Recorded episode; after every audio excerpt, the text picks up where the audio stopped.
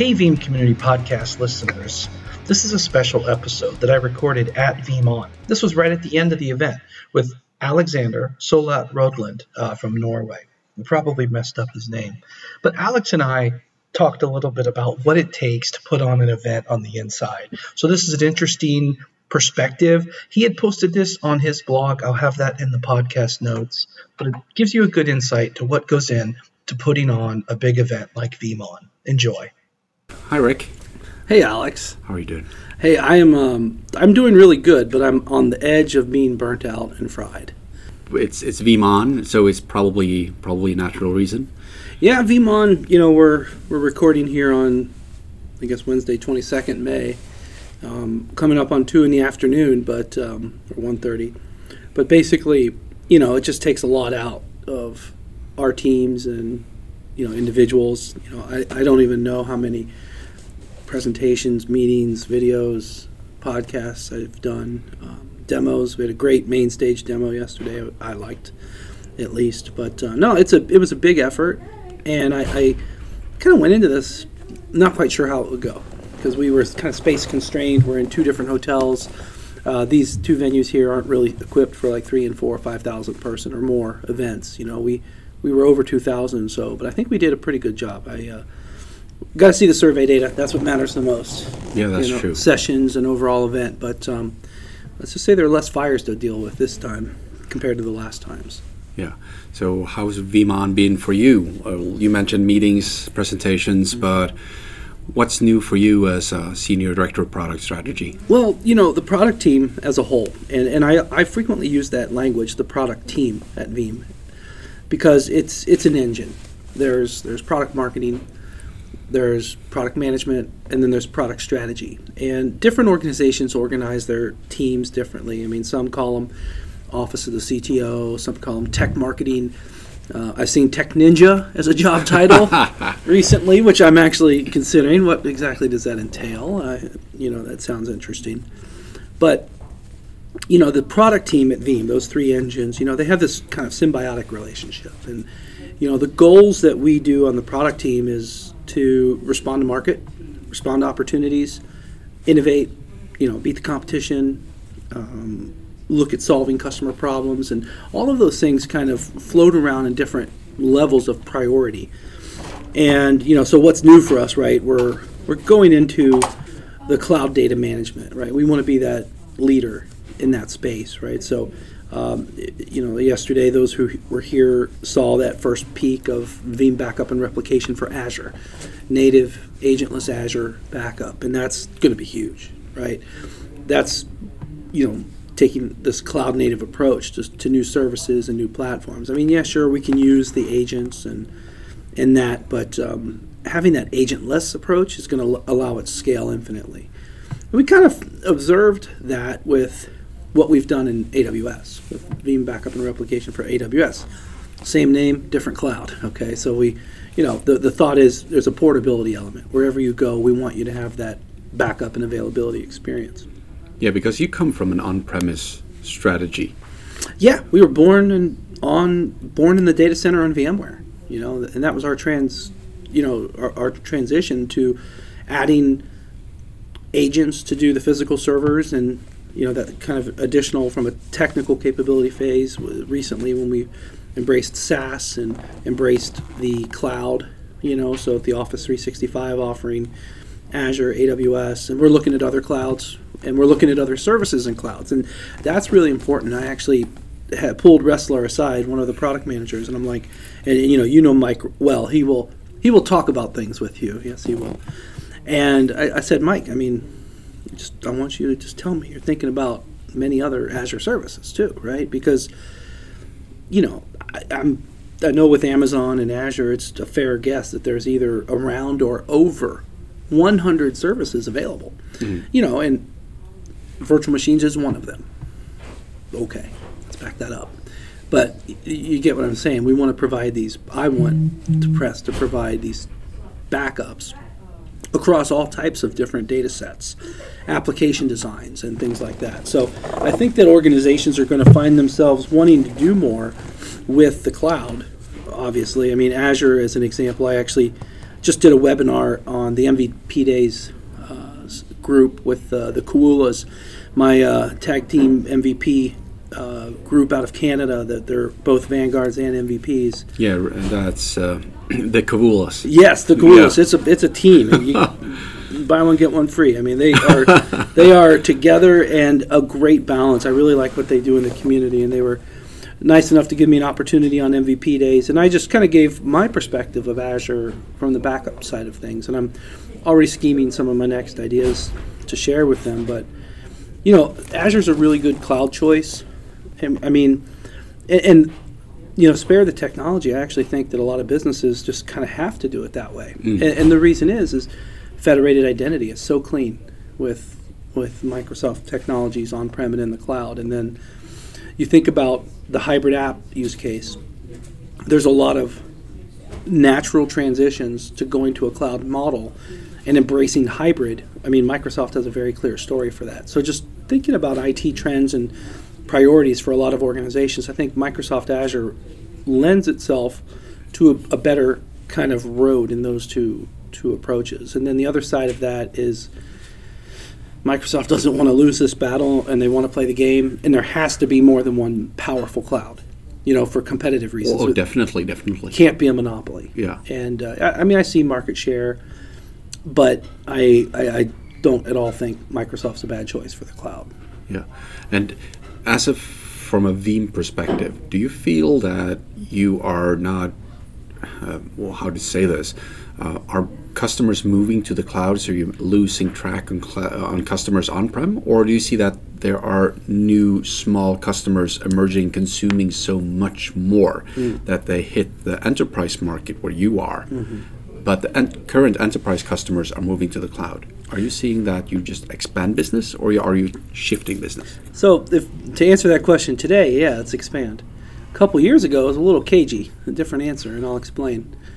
So, a couple years ago, we introduced restoring to Azure. I think that's actually the first time I met you. It was at uh, Ignite, I think, in Chicago.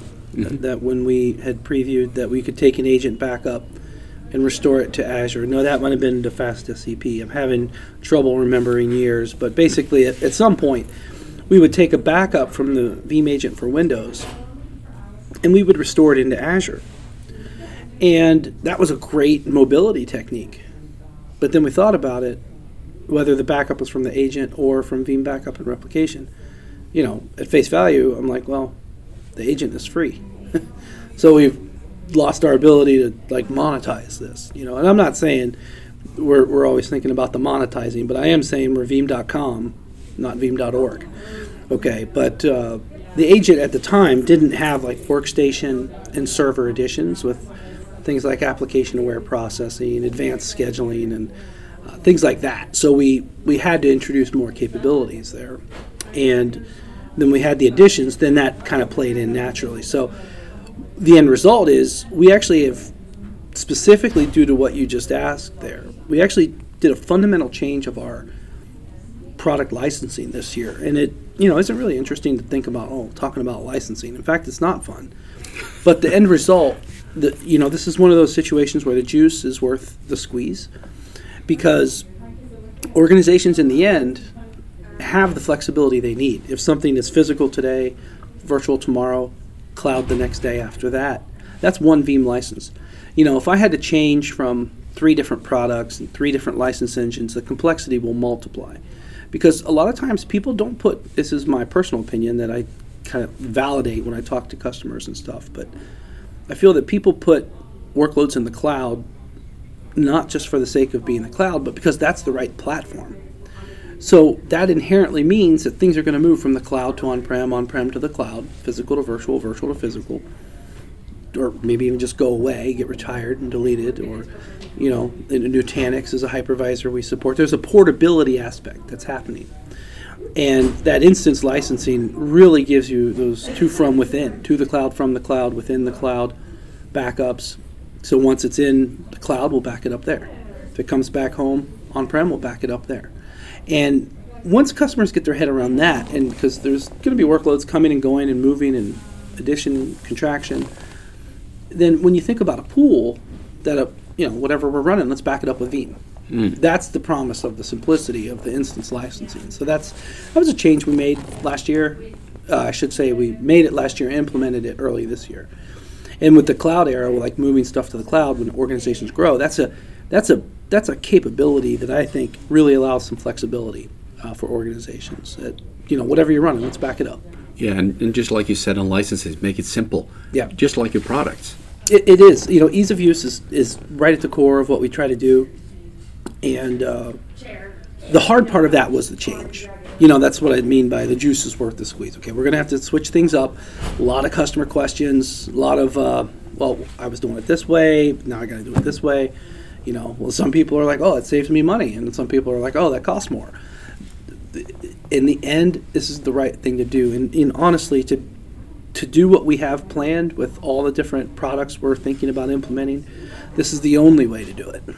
So it's the only way we're operationally going to scale. Definitely. Yeah. And we see Azure got backup. We see Office 365 got backup. We know AWS got backup. What?